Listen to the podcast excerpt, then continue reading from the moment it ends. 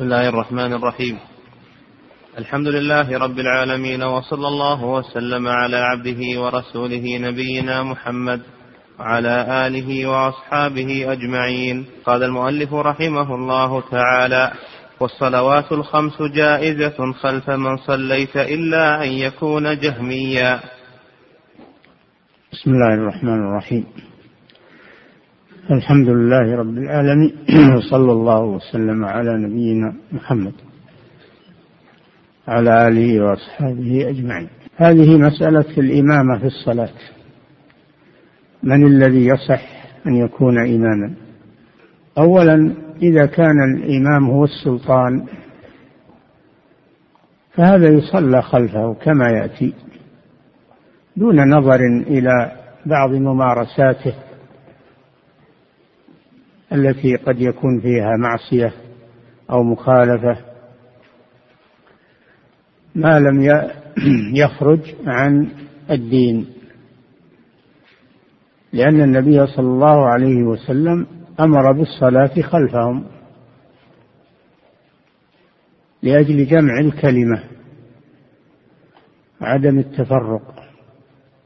فمهما كان عنده من الذنوب والمعاصي ما لم يصل.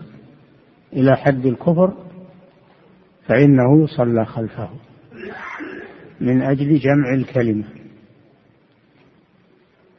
خصوصا في الجمع والأعياد وكذلك في الفرائض. أما إذا كان غير السلطان فهذا محل خلاف بين العلماء. بعض العلماء يشترط فيه العدالة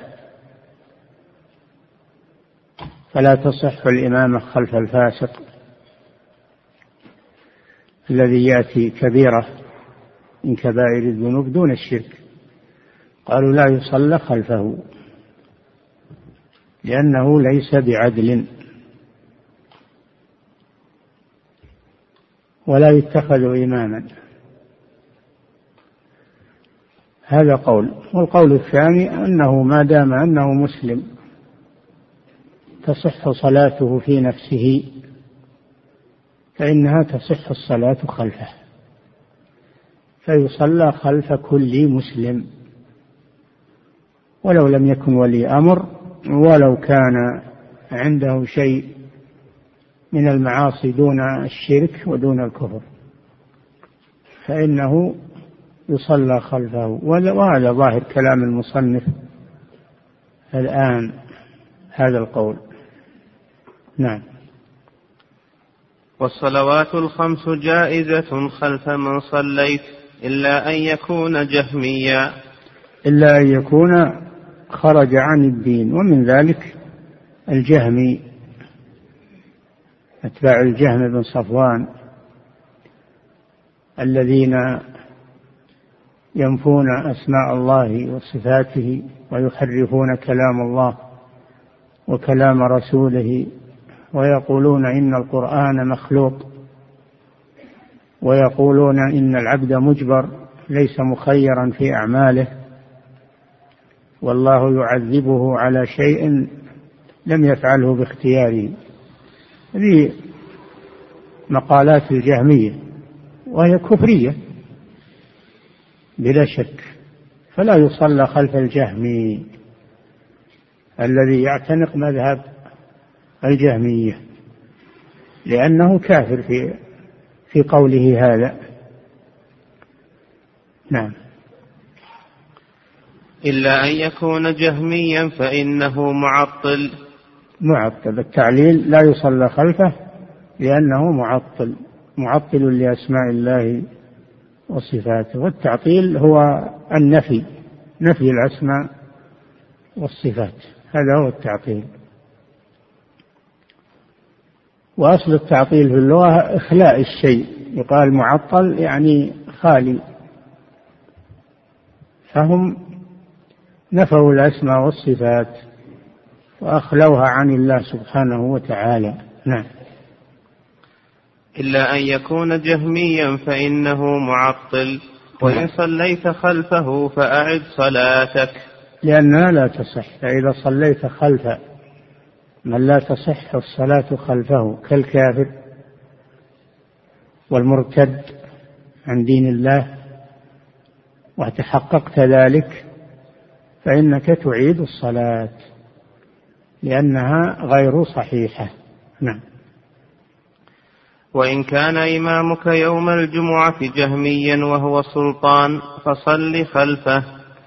إلا إذا كان الجهمي سلطانا فيصلى خلفه لأجل جمع الكلمة ودرء الفتنة لكن تعيد الصلاة. تصلي خلفه لأجل جمع الكلمة وتعيد الصلاة باطنا بينك وبين الله سبحانه وتعالى لأجل جمع الكلمة ودرءا للفتنة وسفك الدماء. فإذا استولى الجهم بسيفه إذا استولى الجهم بسيفه على بلد وأما الناس فإنهم يصلون خلفه. لكن تعاد الصلاة خفية. نعم. وإن كان إمامك يوم الجمعة جهميا وهو سلطان فصل خلفه وأعد صلاتك. نعم. أعد صلاتك من غير إظهار لذلك خفية يرى للفتنة. وهذا مما يدل على حرص الإسلام على جمع الكلمة والنهي عن إثارة الفتن بين المسلمين. لما في ذلك من اختلال الأمن وسفك الدماء والأضرار الكثيرة. نعم.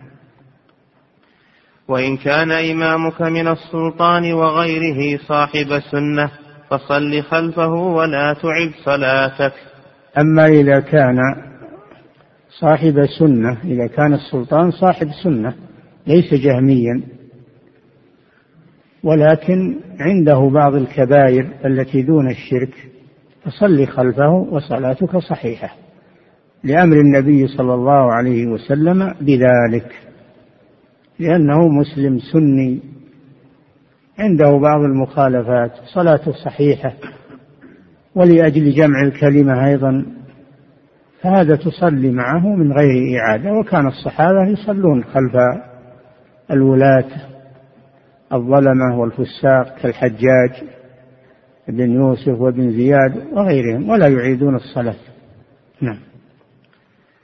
والإيمان بأن أبا بكر وعمر رحمة الله عليهما في حجرة عائشة رضي الله عنهم مع رسول الله صلى الله عليه وسلم.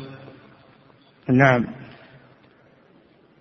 النبي صلى الله عليه وسلم لما توفي عليه الصلاة والسلام اختلف الناس. أين يدفنونه؟ هل يدفنونه مع أصحابه في البقيع؟ أو ماذا يعملون. فذكر لهم حديث عنه صلى الله عليه وسلم أن النبي يدفن حيث يموت المكان الذي يموت فيه ولا ينقل عن مكانه. ولا ينقل عن مكانه. عند ذلك انحلت المشكلة. فدفنوه تحت الفراش الذي مات عليه عليه الصلاة والسلام في حجرة عائشة أم المؤمنين لأنه مرض في بيت عائشة. استاذن زوجاته أن يمرض في بيت عائشة ومرض في بيت عائشة ومات في بيت عائشة رضي الله عنها. وبحضورها وتوليها أمر رسول الله صلى الله عليه وسلم وهو في الموت. فدفن في حجرة عائشة في البقعة التي مات فيها عملا بالحديث. هذه ناحية. الناحية الثانية أنه لو أبرز قبره ودفن في البقيع لحصل بذلك الغلو وتزاحم الناس على قبره فلأجل صيانته وحمايته دفن في بيته.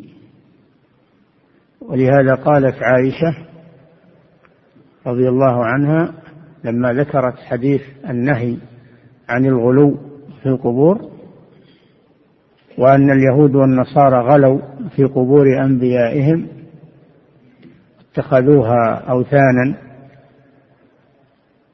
لما روت عنه ذلك قالت ولولا ذلك يعني الغلو خشية الغلو في قبره لأبرز قبره ولكنه خشي أن يتخذ مسجدا.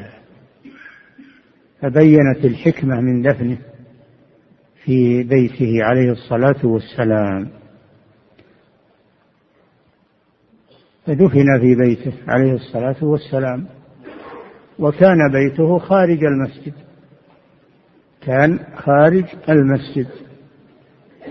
لأن حجر النبي صلى الله عليه وسلم تكتنف المسجد من جهة الشرق ومن جهة الجنوب. تكتنف المسجد من جهة الشرق ومنها حجرة عائشة جهة الشرق ومن جهة الجنوب. فبقي صلى الله عليه وسلم في بيته مقبورا خارج المسجد إلى أن أراد الوليد بن عبد الملك توسعة المسجد فأدخل الحجرة فيه. على ما هي عليه لم يغير فيها شيئا. على ما هي عليه لم يغير فيها شيئا. وإنما أدخلت بحجة التوسعة. للمسجد النبوي وإلا فهو في بيته عليه الصلاة والسلام لا يزال في بيته وليس في المسجد. ثم لما توفي أبو بكر رضي الله عنه دفن مع الرسول صلى الله عليه وسلم خلف ظهره. الرسول إلى القبلة وخلفه أبو بكر رضي الله عنه. إكراما له ميزة له عليه رضي الله عنه ولأنه كان صاحبه الملازم له في حياته فدفن معه رضي الله عنه. ثم لما توفي عمر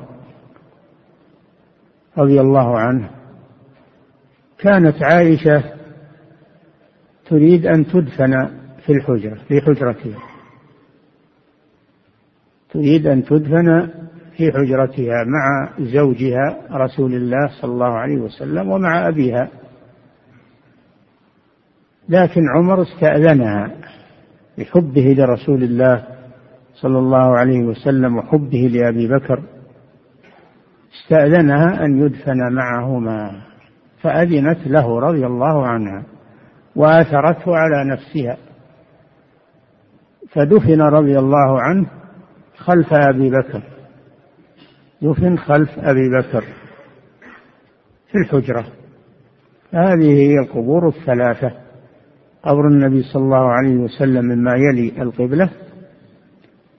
ثم قبر أبي بكر.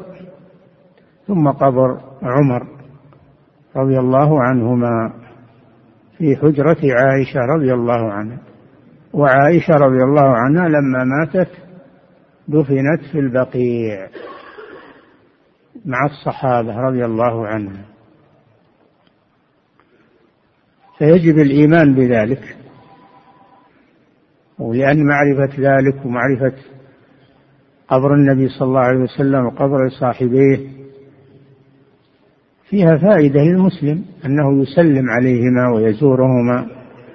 إذا زار المسجد النبوي فإنه يزورهما ويسلم عليهما آه يسلم عليهم على النبي صلى الله عليه وسلم وعلى وعلى صاحبيه. لينال بذلك الأجر والثواب ثواب الزيارة والسلام.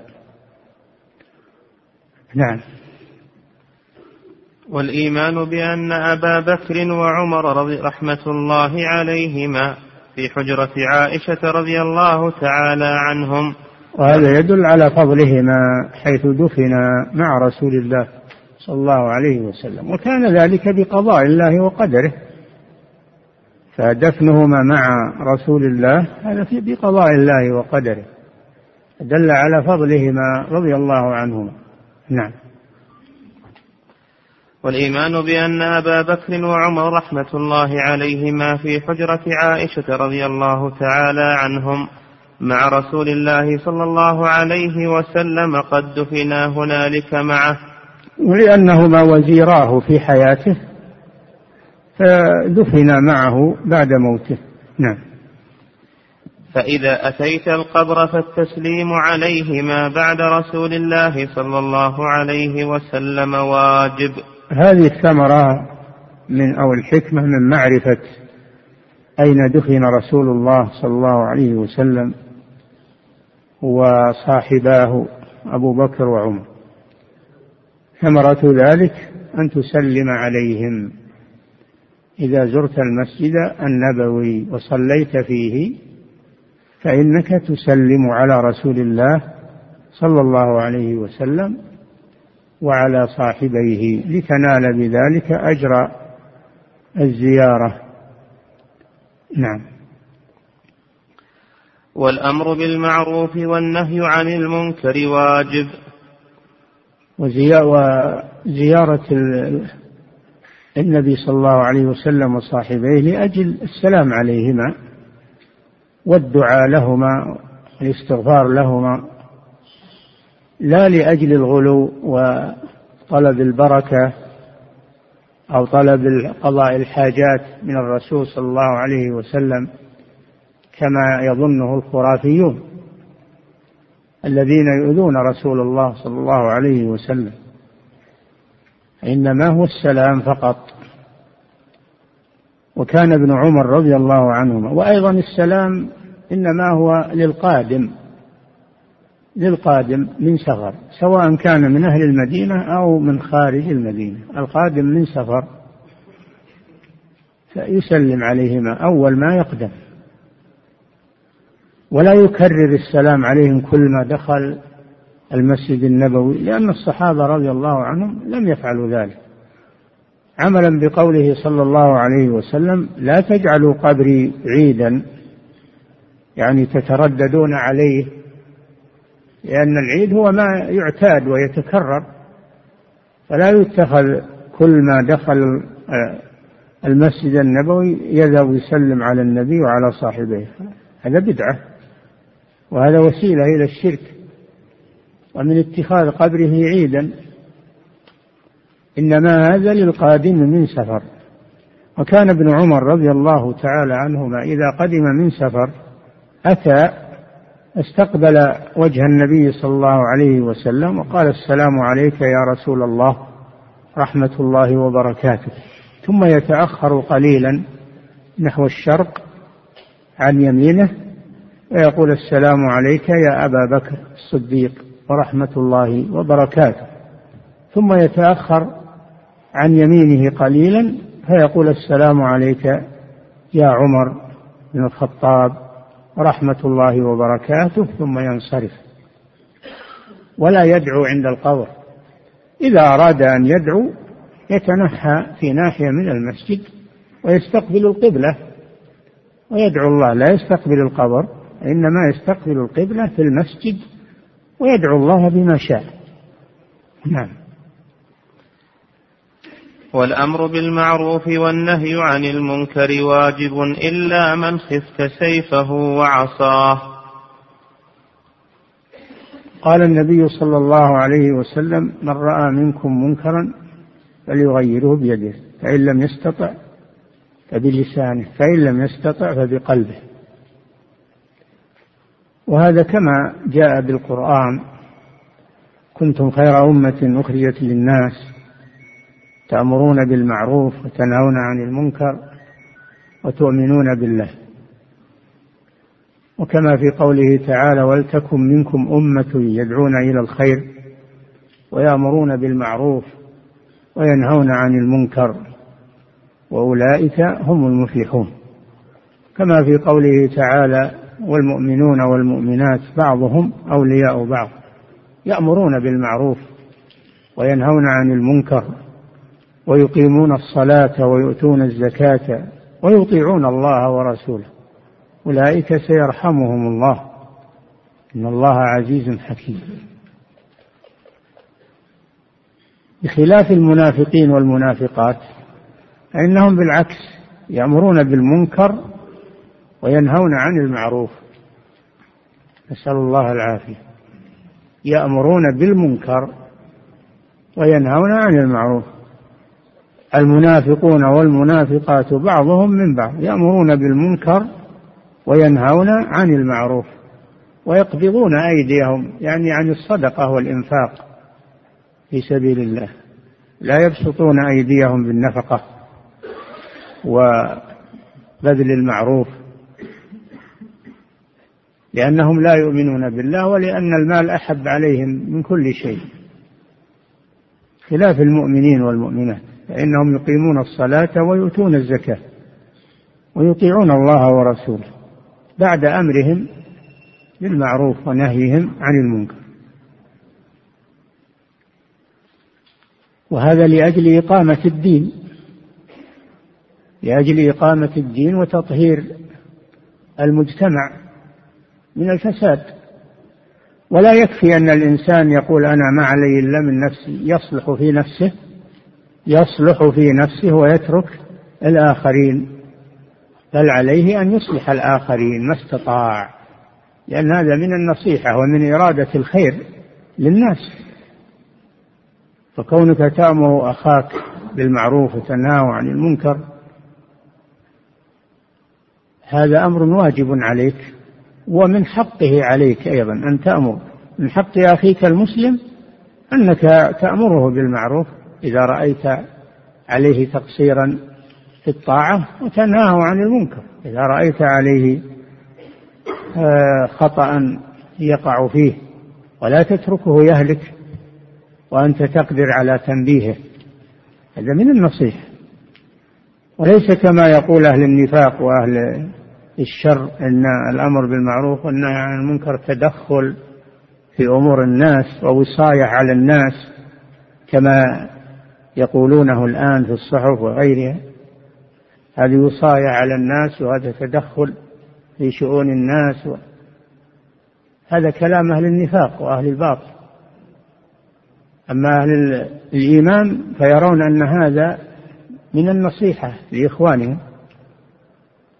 ومن ومن إخراجهم من الضرر إلى النفع ومن الظلمات إلى النور. تواصوا تواصوا بالحق وتواصوا بالصبر. يا بني أقم الصلاة وأمر بالمعروف وانهى عن المنكر. لم يقل أقم الصلاة فقط. أقم الصلاة وأمر بالمعروف وانهى عن المنكر. واصبر على ما أصابك. إن ذلك من عزم الأمور. فهذه الآية مثل سورة العصر تمام أن الإنسان يأمر بالمعروف وينهى عن المنكر. ويصبر إذا ناله شيء في سبيل ذلك. لأنه في سبيل الله. وما يناله محتسب له عند الله سبحانه وتعالى. معلوم أن الناس يثقل عليهم يعني كثير من الناس يثقل عليهم أهل الأمر بالمعروف والنهي عن المنكر.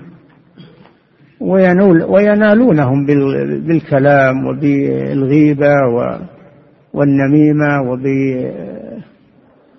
وبالكلام عليهم وسبهم وشتمهم. يصبرون على ذلك. يصبرون على ذلك. لأنهم في سبيل الله وفي طاعة الله وفي إنقاذ إخوانهم. ليس من النصيحة أنك تترك إخوانك على تقصير في العبادة والخلل في أمر المنكر وأنت تقدر على نصيحتهم وتنبيههم وتوجيههم. هذا من الخيانة. من الخيانة لهم. وأنت تريد لهم الخير. أنت تريد لهم الخير وتريد لهم النجاة. فقد قال صلى الله عليه وسلم لا يؤمن أحدكم حتى يحب لأخيه ما يحب لنفسه. فإذا كنت تحب لنفسك الخير وتحب النجاة فليكن أيضا أخوك مثل نفسك في هذا أن تأمره وأن تنصحه لكن بالطريقة التي أرشد إليها النبي صلى الله عليه وسلم في هذا الحديث. من رأى منكم منكرا فليغيره بيده إذا كان يستطيع أن يغيره بيده كولي الأمر أو من فوضه ولي الأمر بالإنكار باليد كرجال الحسبة فإنه يغير بيده ويزيل المنكر بيده. كذلك صاحب البيت له اليد على من في داخل بيته يغير المنكر بيده في داخل بيته لأنه راع على أهل بيته مسؤول عن رعيته. قد قال الله تعالى يا أيها الذين آمنوا قوا أنفسكم وأهلكم نارا وقودها الناس والحجارة أنت مكلف في أهل بيتك. أما إذا كنت ليس لك يد ليس لك سلطة لا عامة ولا خاصة فإنك تنكر باللسان بأن تبين أن هذا حرام وأن هذا معصية وأنه لا يجوز تبين بالموعظة بالخطبة بالدرس بالنصيحة السرية بينك وبين أخيك. تبين له. وأيضا تبلغ تبلغ إذا لم تجد النصيحة ولم يجدي الكلام معه فإنك تبلغ من يقدر على إزالة المنكر بيده. تبلغ رجال الحسبة تبلغ الهيئات تبلغ ولي الأمر. هذا من الإنكار باللسان. فإذا لم تقدر على الإنكار باللسان منعت من الإنكار باللسان. فإنك تنكر بقلبك ولا تقر المنكر. لا تقر المنكر بحال. فتنكره بقلبك فتعتزل مجالس المنكر تبتعد عن أهل المنكر ولا تجالسهم تعتزلهم لتسلم بنفسك. هذا هو هي مراتب الأمر بالمعروف والنهي عن المنكر. وهذا كما في قوله تعالى فاتقوا الله ما استطعتم. بقوله تعالى لا يكلف الله نفسا إلا وسعها. فإذا عملت بهذه الخطوات فقد أنكرت المنكر. وقد سلمت. أما إذا لم تنكر المنكر لا باليد ولا باللسان ولا بالقلب فهذا يدل على أحد أمرين إما على ضعف الإيمان كما قال صلى الله عليه وسلم وذلك أضعف الإيمان أو يدل على عدم الإيمان كما في قوله في الرواية الأخرى وليس وراء ذلك من الإيمان حبة خردل فالذي لا ينكر المنكر بقلبه على الأقل إما أنه ضعيف الإيمان وإما أنه ليس عنده إيمان أصلا. فلا بد من إنكار المنكر. لكن بهذا النظام الذي أرشد إليه النبي صلى الله عليه وسلم. ولا يحتج أحد بقوله تعالى يا أيها الذين آمنوا عليكم أنفسكم لا يضركم من ضل إذا اهتديت يظن بعض الناس أن هذه الآية أنه تدل على أن الإنكار المنكر ليس بلازم وأن الإنسان إذا صلح بنفسه ما عليه من الآخرين ولا ينكر المنكر ولا يأمر بمعروف. هذا خلاف الكتاب والسنة. والآية الكريمة لا تعني هذا. كما بين ذلك أبو بكر الصديق رضي الله عنه لما سئل عنه. قال لقد سألت رسول الله صلى الله عليه وسلم. فقال صلى الله عليه وسلم كلا والله لتأمرن بالمعروف ولتنهون عن المنكر ولتأخذن على يد السفيه ولتأطرنه على الحق أطرا ولتقصرنه على الحق قصرا. فمعنى الآية أنك إذا أمرت بالمعروف ونهيت عن المنكر ولم يعمل بقولك فعليك بنفسك. ولا تقول أنا مثل الناس أو هذا الشيء عليه الناس أو لا. أنت أولا تأمر بالمعروف وتنهى عن المنكر. فإذا لم يقبل منك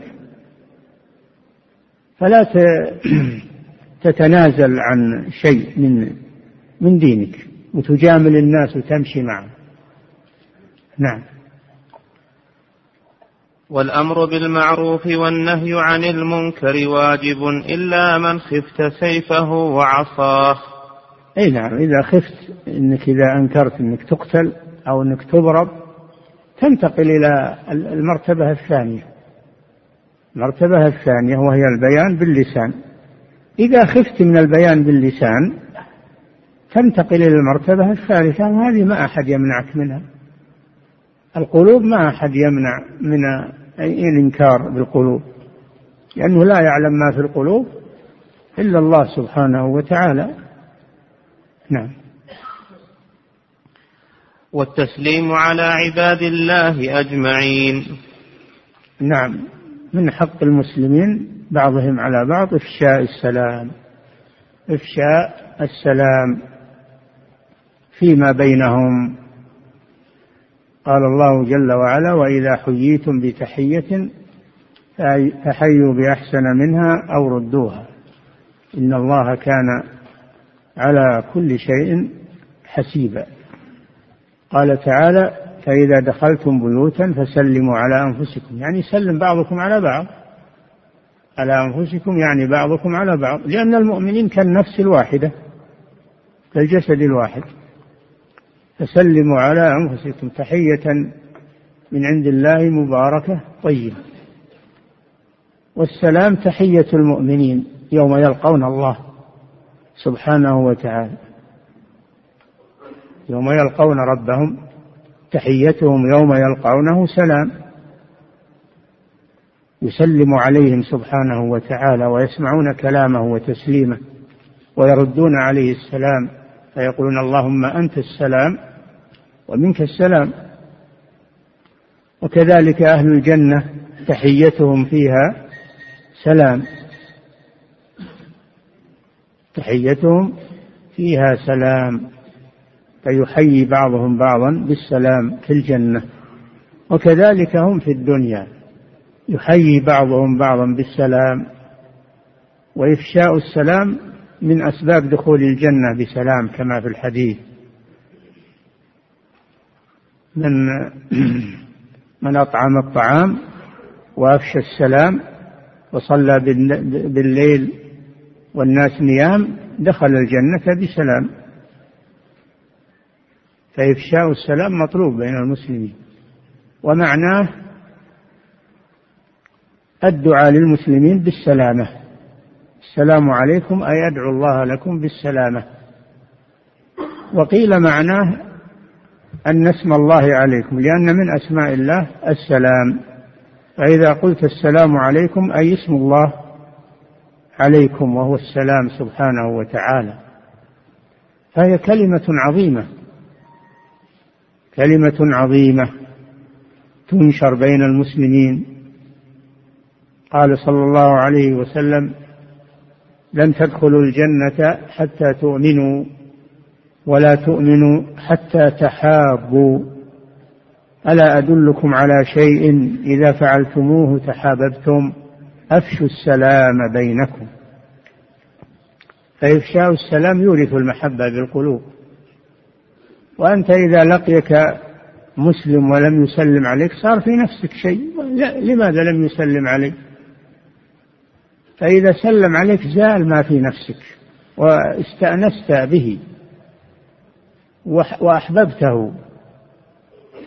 هذا مصداق قوله صلى الله عليه وسلم ألا أدلكم على شيء إذا فعلتموه تحاببتم. أفشوا السلام بينكم. فإفشاء السلام له أثر عظيم في نفوس المسلمين. ولا يكفي أن تقول حياك الله كيف أصبحت كيف أمس هذا تابع. هذه الألفاظ تابعة للسلام. إذا قلت السلام عليكم كيف حالك كيف أصبحت أو ما أشبه ذلك. أما أنك تقتصر على حياك الله أو آه كيف حالك أو كيف أصبحت أو كيف أمسيت اقتصرت على هذا هذا لم لم يأتي بالغرض المطلوب. لا يأتي بالغرض المطلوب. نعم. وكذلك لا يكفي الإيماء باليد لأن هذه تحية اليهود. فلا يكفي الإيماء باليد عن السلام أو الإشارة. إنما الإيماء باليد إذا كان المسلم عليه بعيدا. فأنت تسلم عليه باللفظ وتومي بيدك لتشعره أنك تسلم عليه. من أجل يرد عليك السلام. نعم. ومن ترك صلاة الجمعة والجماعة في المسجد من غير عذر فهو مبتدع. نعم. لأنه معتزل لجماعة المسلمين واعتزال جماعة المسلمين والشذوذ بدعة. لا شك أنه بدعة منكرة. صلاة الجماعة واجبة. فرض على المسلم. وكذلك آكد من هذا أيضا صلاة الجمعة. فيجب على المسلم أن يحضر الجمعة والجماعة مع المسلمين ولا يعتزل عن جماعة المسلمين في الصلاة الجمعة والجماعة ويقول أنا أصلي في بيتي في مكاني في لا بد من لأن صلاة الجماعة واجبة. وفرض على كل مسلم ويأثم من تركها بل يؤدب أيضا لأن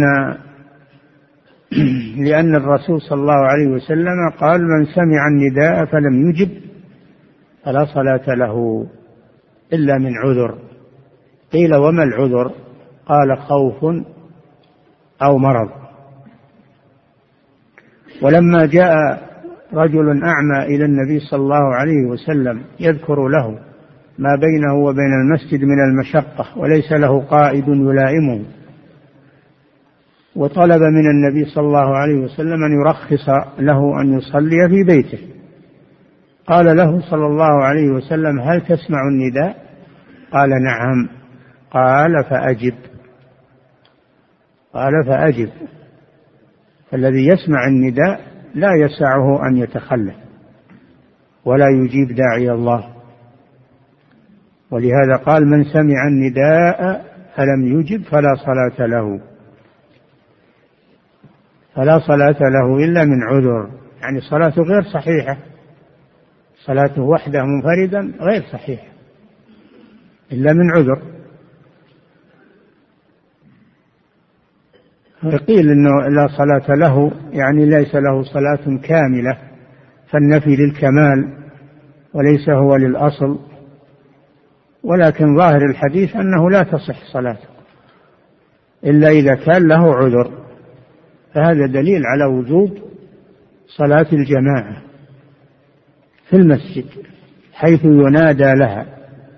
ولهذا يقول عبد الله بن مسعود من سره أن يلقى الله غدا مسلما فليحافظ على هؤلاء الصلوات حيث ينادى بهن. فإن الله شرع لنبيكم سنن الهدى وإنهن من سنن الهدى. ولو أنكم صليتم في بيوتكم كما يصلي هذا المتخلف في بيته لتركتم سنة نبيكم. ولو تركتم سنة نبيكم لضللتم. ولقد رأيتنا وما يتخلف عنها إلا منافق معلوم النفاق. ولقد كان الرجل يؤتى به يهادى بين الرجلين حتى يقام في الصف هكذا كان صحابة رسول الله صلى الله عليه وسلم مع صلاة الجماعة. حتى المريض الذي لا يستطيع المشي يأتون به يهادونه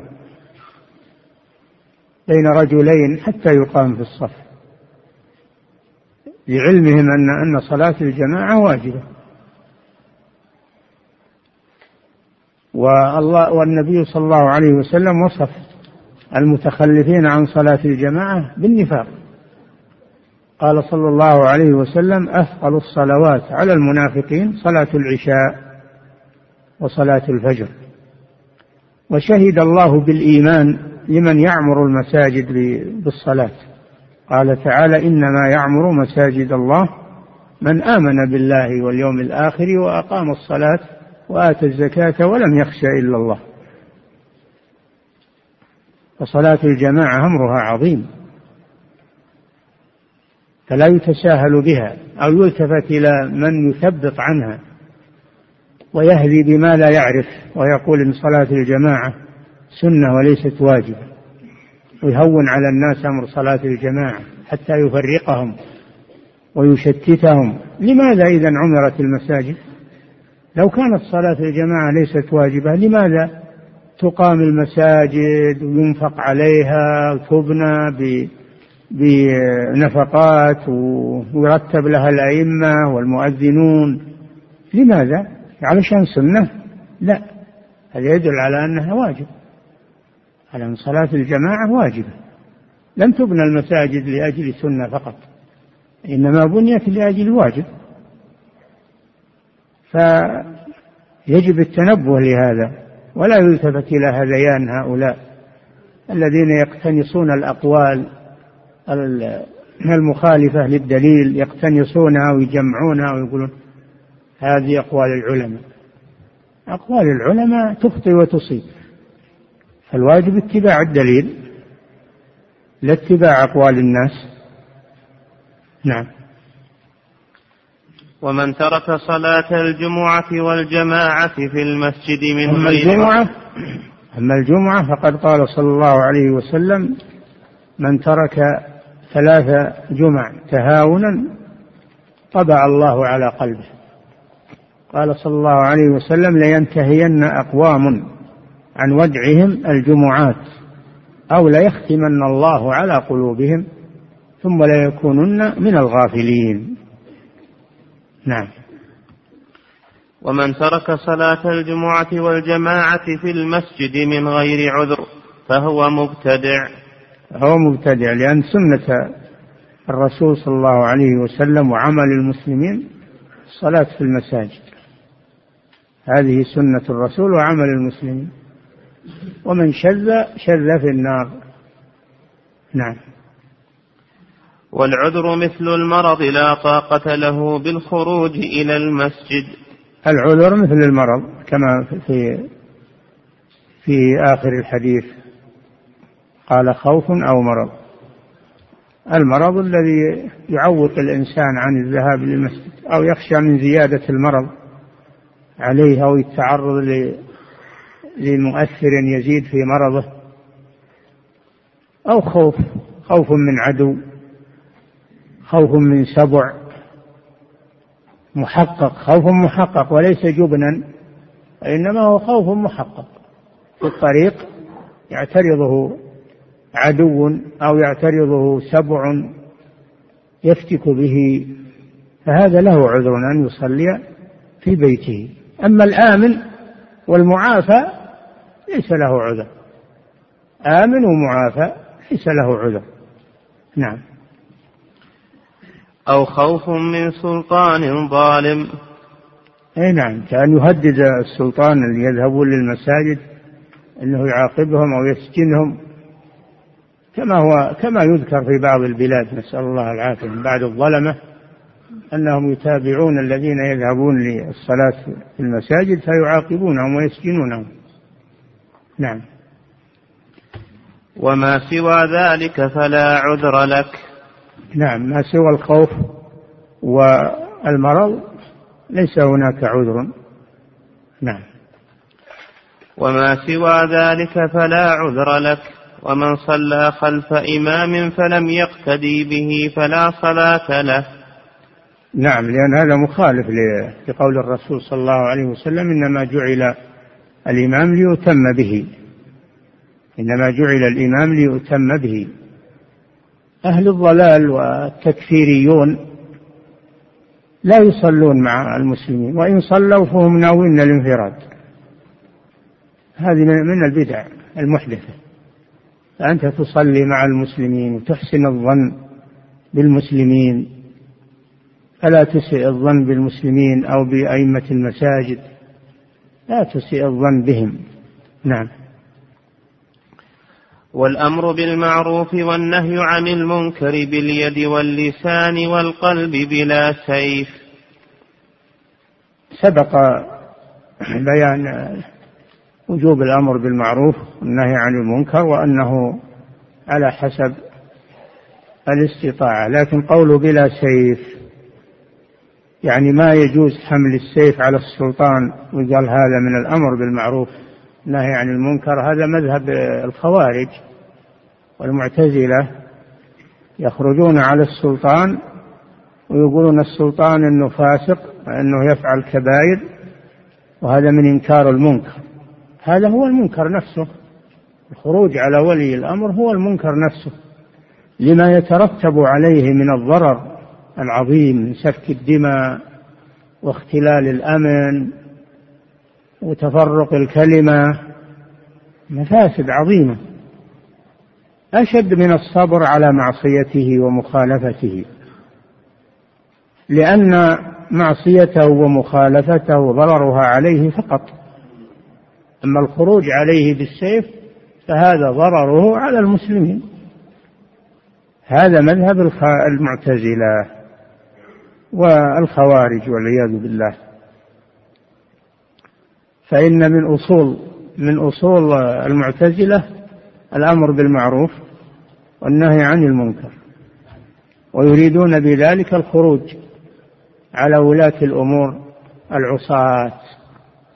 يقولون هذا من الأمر بالمعروف والنهي عن المنكر. هذا من أصول المعتزلة.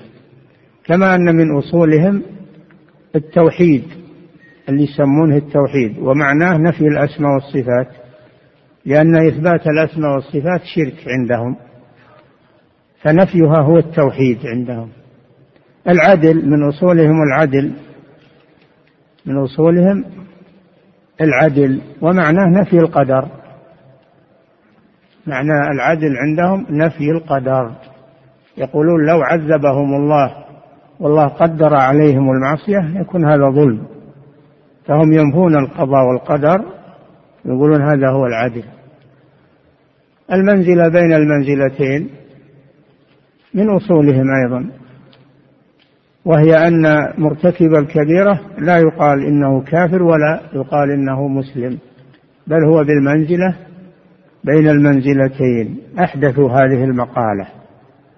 منزلة بين المنزلتين. فأصولهم إذن التوحيد والعدل والمنزلة بين المنزلتين والأمر بالمعروف والنهي عن المنكر ولا يريدون بذلك المعنى الصحيح وإنما يريدون بذلك مذاهبهم الباطلة في هذه الأمور. نعم. والأمر بالمعروف والنهي عن المنكر باليد واللسان والقلب بلا سيف. بلا سيف. هذا هو. هذا رد على المعتزلة. نعم. والمستور من المسلمين من لم يظهر منه ريبة. الأصل في المسلم العدالة. وما لم يظهر منه شيء فالأصل فيه السلامة والعدالة ولا تسئ الظن. بأخيك المسلم. قال الله تعالى يا أيها الذين آمنوا اجتنبوا كثيرا من الظن إن بعض الظن إثم ولا تجسسوا ولا يغتب بعضكم بعضا. وقال عليه الصلاة والسلام إياكم والظن فإن الظن أكذب الحديث أي حديث النفس. فإذا ظننت فلا تحقق ظنك. واستعذ بالله وأحسن الظن بإخوانك المسلمين. فإن ثبت لديك أن هذا المسلم عليه ملاحظة فإنك تناصحه سرا وتستر عليه تستر عليه مع المناصحة.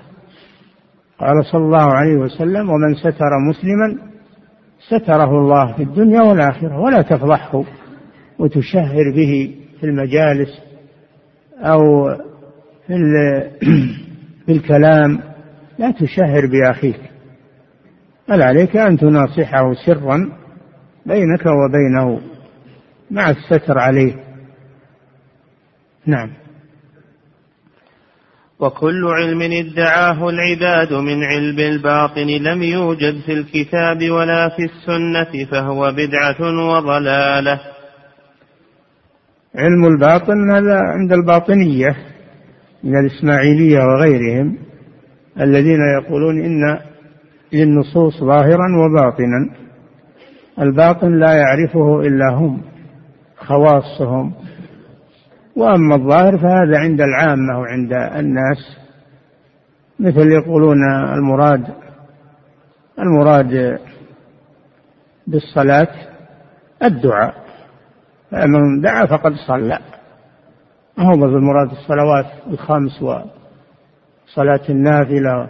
لا يكفي أنه يدعو.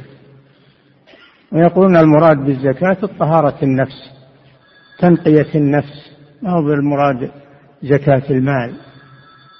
ويقولون المراد بالصيام كتم الأسرار. كتم الأسرار أسرار أسرارهم ومذهبهم. تكتم هذا هو الصيام. ما تبين للناس.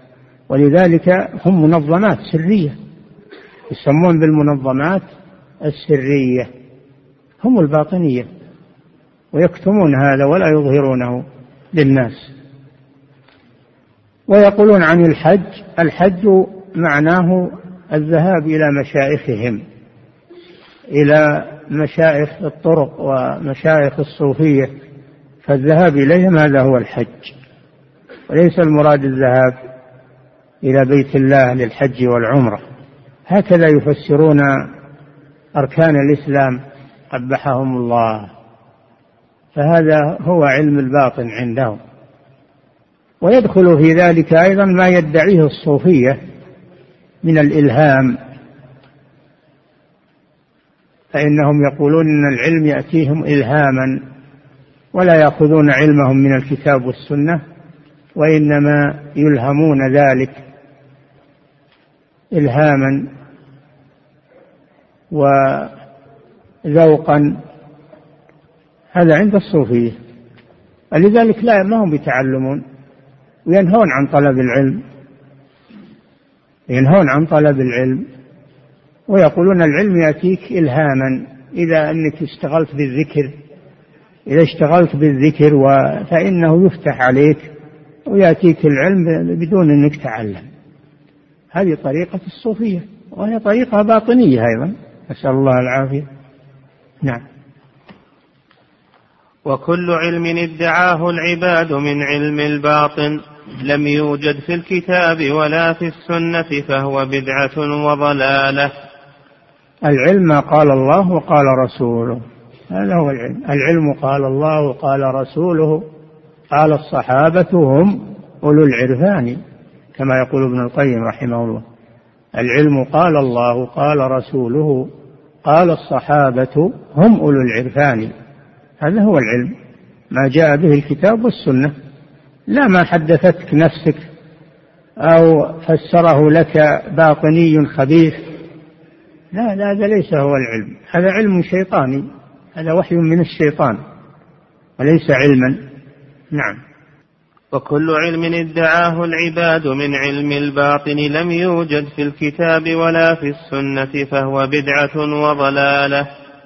ولهذا يقول ابن القيم والجهل داء قاتل وشفاؤه أمران في التركيب متفقان نص من الكتاب أو من سنة وطبيب ذاك العالم الرباني.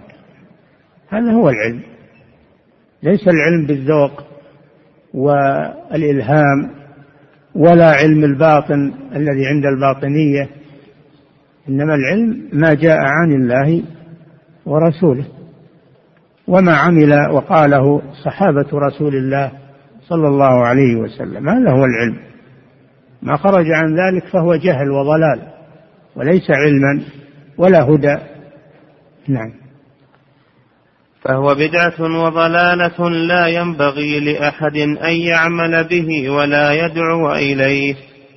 احذروا من هذا احذروا من علم الباطن ومن نزغات الصوفية وشطحات الصوفية الذين آه، يرون أن العلم ليس في الكتاب والسنة إنما هذه للعوام والذين لا يعرفون.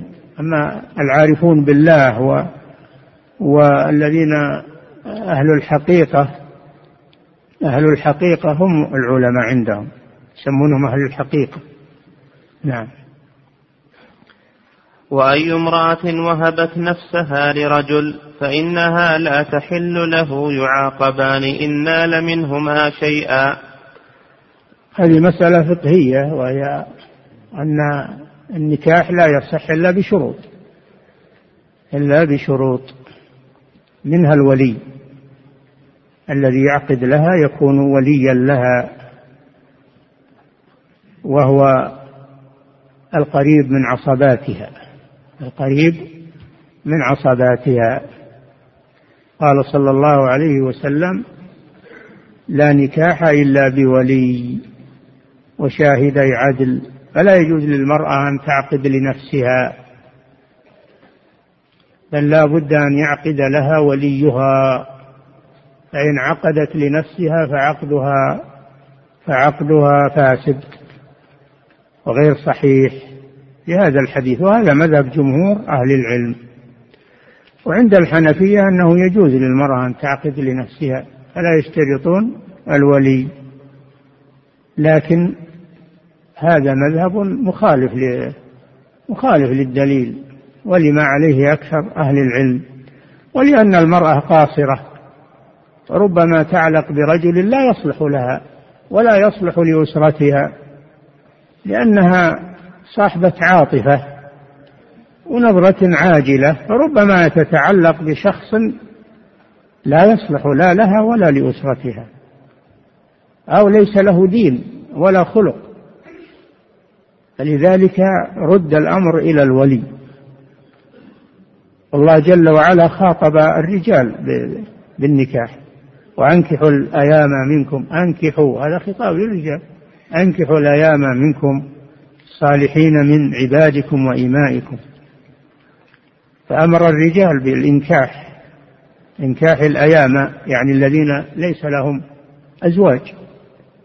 أمر بذلك الرجال والحديث لا نكاح إلا بولي وشاهدي عدل. وفي حديث أيما امرأة نكحت بدون إذن وليها فنكاحها باطل باطل باطل. ثلاث مرات كررها. فهذا وإن قال به الحنفية فهو مذهب مردود لأنه مخالف للأدلة. ولأن المرأة لا تؤمن على نفسها وعلى قد تهوى من لا يصلح قد تهوى فاسدا قد تهوى منحلا عن الدين قد تهوى من لا يصلح لأسرتها. فليس الأمر قاصر عليها بل هذا يتعلق بأسرتها أيضا لأن النسب هذا له مكانة وله منزلة فلا بد من الولي. ولا تترك النساء لأنفسها ورغباتها. ولو تركنا لحصل مفاسد كثيرة. فمنهن من تتزوج عدة رجال كل ما ساغ له واحد تزوجته وتركت الأول. وحصل هذا كثيرا نسأل الله العافية.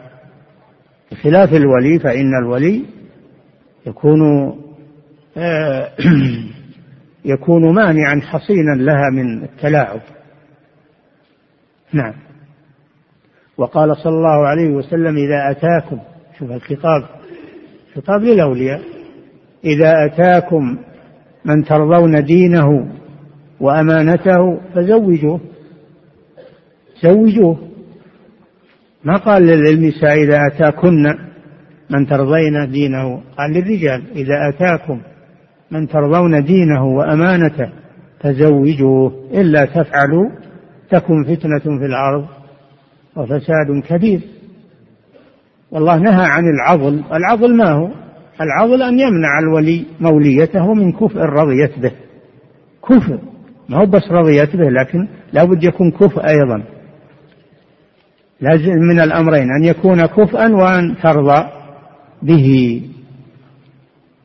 فلا بد من الكفاءة والكفاءة لا يعرفها إلا الرجال. أهل العقول. ما تعرفها النساء. صاحبات العواطف والنفوس الضعيفة. إذا أتاكم هذا خطاب للرجال ونهى عن العضل ولا تعضلوهن. وإذا طلقتم النساء فبلغن أجلهن فلا تعضلوهن أن ينكحن أزواجهن. فلا تعضلوهن هذا خطاب للأولياء. أن ينكحن أي يعقد لهن على أزواجهن المطلقين. بعد بلوغ العدة والبينونة الصغرى. المراد بذلك البينونة الصغرى. أما البينونة الكبرى فلا تحل إلا بعد أن تتزوج زوجا آخر ويطلقها. نعم. وأيما امرأة وهبت نفسها لرجل إنما إنما تصح هبة المرأة نفسها لرجل هذا خاص بالرسول صلى الله عليه وسلم. خاص بالرسول. وإن امرأة وهبت نفسها للنبي أراد النبي أن يستنكحها خالصة لك من دون المؤمنين. هذا خاص بالرسول صلى الله عليه وسلم. لأن الرسول ولي للأمة ولي الأمة عليه الصلاة والسلام. فهذا خاص بالرسول صلى الله عليه وسلم. نعم. وأيما امرأة وهبت نفسها لرجل فإنها لا تحل له يعاقبان إن نال منها شيئا. نعم لا بد من الولي. فإن فإن تزوجته بدون إذن وليها فإنه يفرق بينهما ويعاقبان. يعاقبان على ذلك لأن هذا العقد فاسد. نعم. يعاقبان إن نال منها شيئا إلا بولي وشاهدي عدل وصداق. الصداق ليس شرطا وإنما هو حق لها. الصداق حق لها. لا بد منه. لكن لو عقد لها بدون صداق تعطى مهر المثل. يفرض لها هذه قال المفوضة يفرض لها مهر المثل. لا بد من الصداق. نعم. ولكنه ليس شرطا. نعم. وإذا رأيت الرجل ي... وإذا رأيت الرجل يطعن على أصحاب النبي صلى الله عليه وسلم. نقف عند هذا. نعم. نعم. أحسن الله إليكم صاحب الفضيلة. هذا سائل يقول إيثار عائشة رضي الله عنها لعمر رضي الله تعالى عنه في مسألة دفنه في حجرتها. يستدل به على جواز الإيثار بالقرب. وقد مر معنا في الفقه أنه يكره الإيثار في الصف الأول فكيف الجمع بين هذا؟ يكره ما, ما قال يحرم يقول يكره. لكنه جائز المكروه من قسم الجائز. وما فعلته عائشة هذا هذا من يعتبر من فضائلها أنها أذنت لعمر رضي الله عنه صاحب رسول الله خليفة الثاني. يعتبر من فضائلها. نعم. أحسن الله إليكم صاحب الفضيلة وهذا السائل يقول ألست تدعو لأخيك؟ ما هو هذا إيثار له؟ ألست تتصدق عنه؟ هذا إيثار له. ألست تحج عنه وتعتمر فالإيثار بالقربى ليس ممنوعا لكن قد يكره في بعض الأحيان. نعم. أحسن الله إليكم صاحب الفضيلة وهذا السائل يقول ما هو الرد على الصوفية وغيرهم ممن يستدل بزيارة أبي هريرة رضي الله عنه لجبل الطور؟ وهو رضي الله عنه راوي الحديث لا لا تشد الرحال إلا إلى ثلاثة مساجد. قال له بعض الصحابة لو أدركتك لم قبل أن تذهب لمنعتك من هذا وروى له هذا الحديث.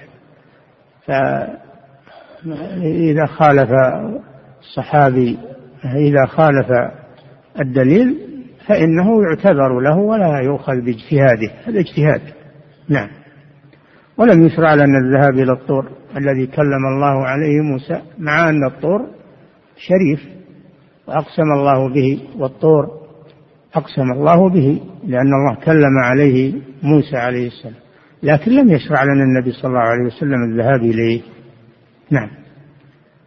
أحسن الله إليكم صاحب الفضيلة.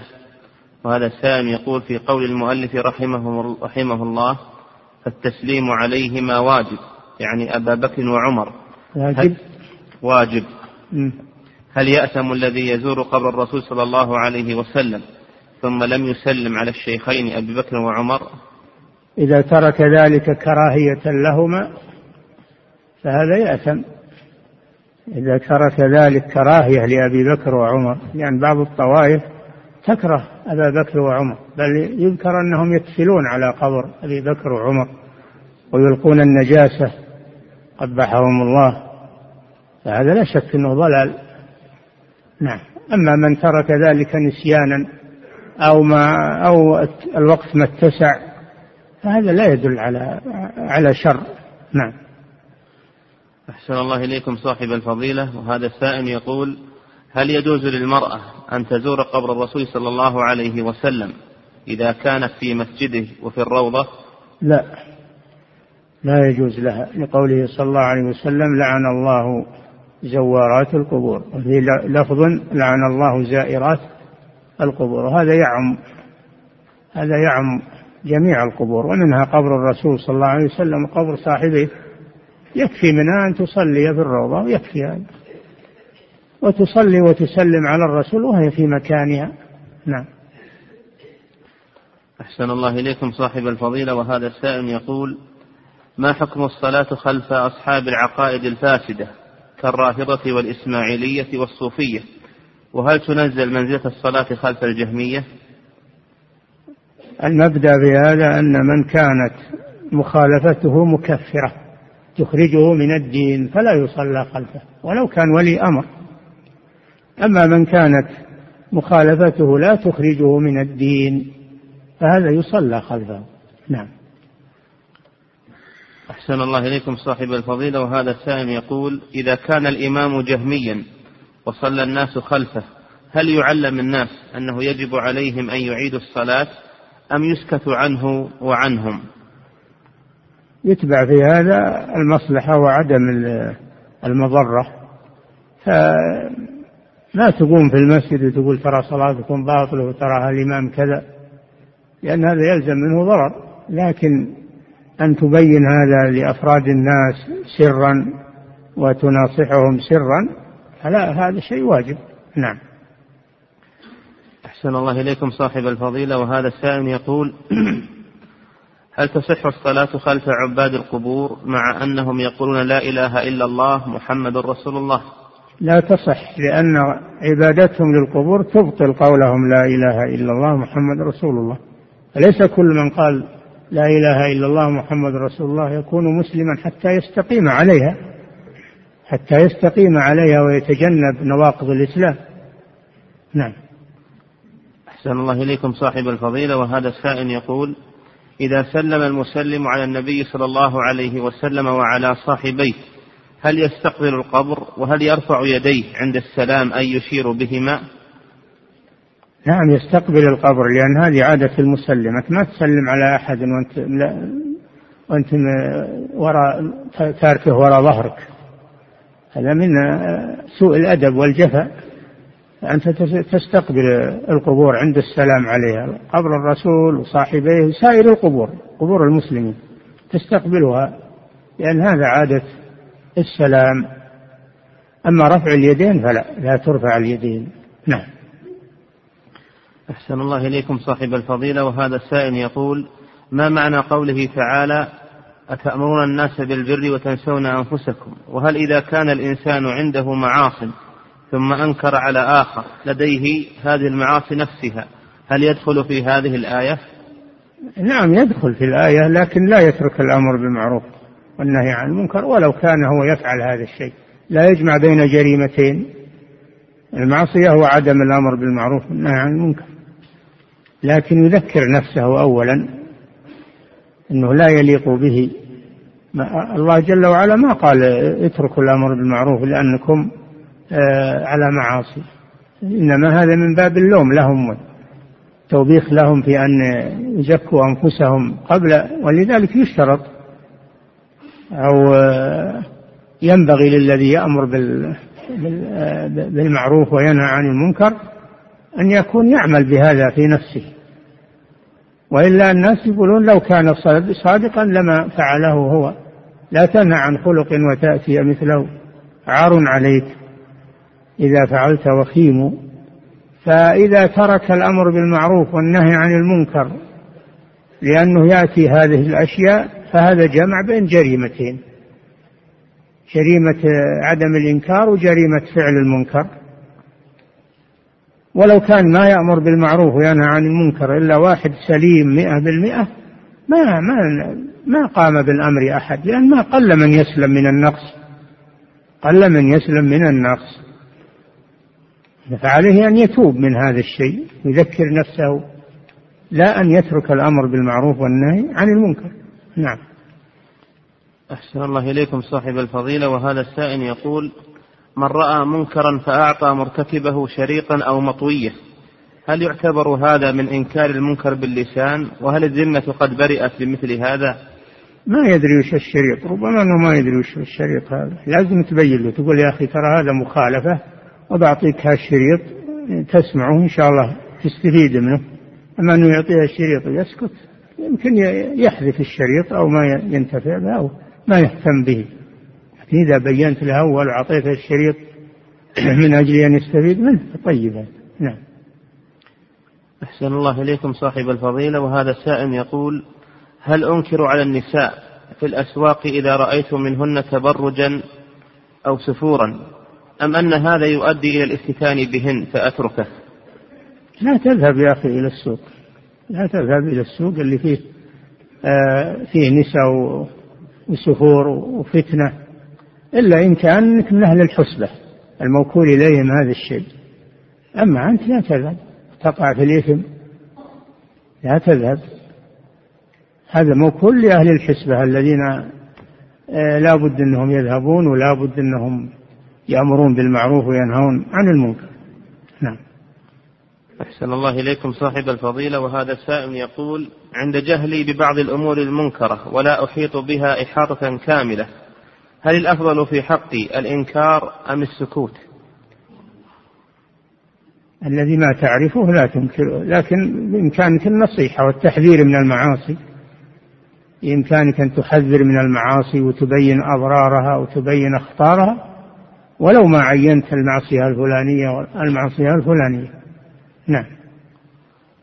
أحسن الله إليكم صاحب الفضيلة وهذا السائل يقول هل يجوز السلام على العاصي أثناء مزاولته للمعصية؟ علما بأن الذي يسلم عليه لم يقصد مناصحته. المسلم يسلم عليه ولو كان عاصيا يسلم على المسلم.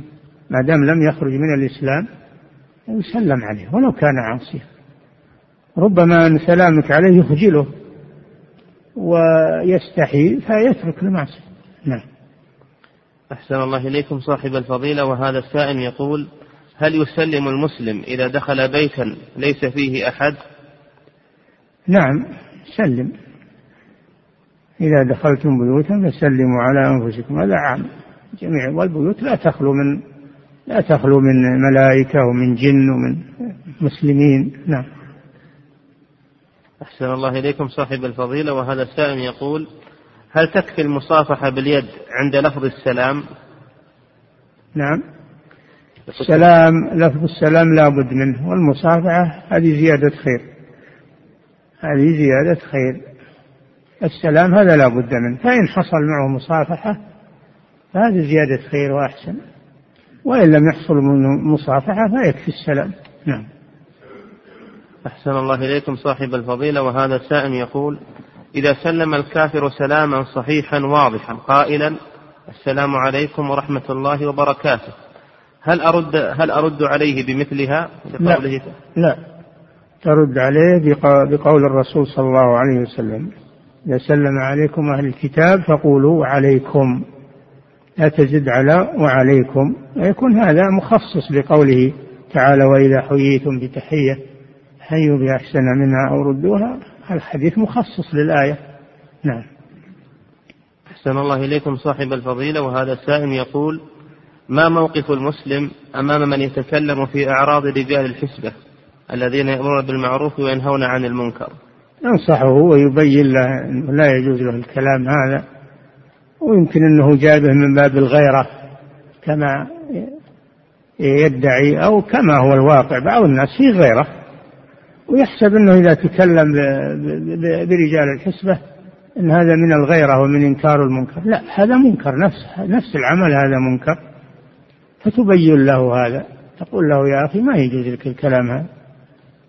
هذا رجال الحسبة يجب أن يشجع وأن يثنى عليهم وألا آه، يتكلم فيهم في المجالس.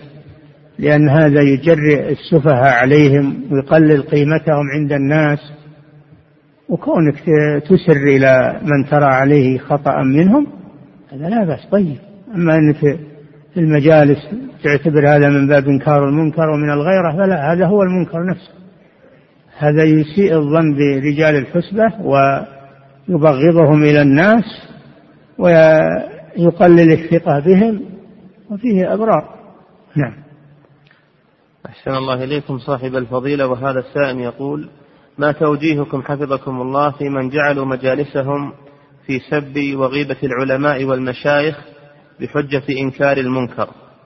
كما سمعتم الجواب كما سمعتم إن هذا هو المنكر نفسه وليس هو من من إنكار المنكر لأنه يترتب عليه عدم الثقة بالعلماء ورجال الحسبة ويترتب عليه الإخلال بالأمن وغير ذلك. نعم. أحسن الله إليكم صاحب الفضيلة وهذا السائل يقول يوجد في بيتنا دش وهو الطبق الفضائي. الله جل وعلا يقول إن الذين يحبون أن تشيع الفاحشة الذين آمنوا لهم عذاب أليم. هذا من إشاعة الفاحشة وإشاعة المنكر. نعم. أحسن الله إليكم صاحب الفضيلة هذا سائل يقول يوجد في يوجد في بيتنا دش وهو الطبق الفضائي وأنا متضايق من هذا الأمر وإذا نصحت والدي قال ليس في ذلك شيء فهل إذا جلست مع أهلي ووالدي عند التلفاز أكون ممن يقر المنكر؟ إذا كان يعرض في الدش منكر نعم. تكون ممن لم ينكر المنكر بقلبه أقررته بقلبك. فلا تجلس في هذا المجلس إذا كان الدش يعرض منكرات. أما إذا كان الدش ما يعرض منكرات فالأمر في هذا سهل. نعم وإن كان السلامة من الدش لا شك أنه أبرى للذمة لأنه يجري ويجر أهل البيت إلى أشياء في النهاية تكون قبيحة. فهو وسيلة من وسائل الشر. نعم. أحسن الله إليكم صاحب الفضيلة.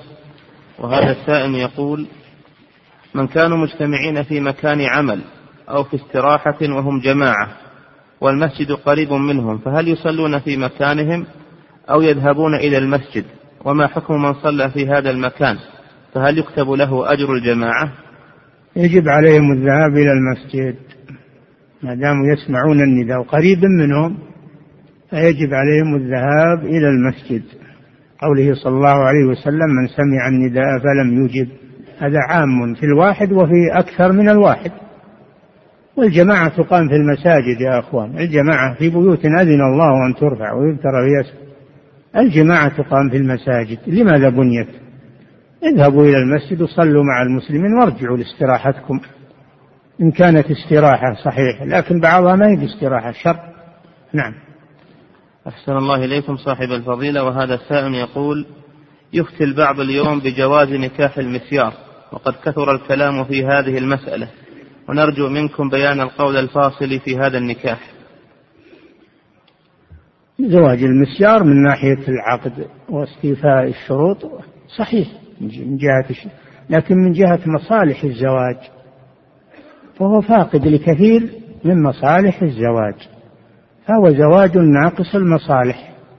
ليس فيه إلا مصلحة واحدة وهي قضاء الوطر فقط. وتفوت مصالح كثيرة فيه. نعم. أحسن الله إليكم. انتهى. صلى الله عليه وسلم.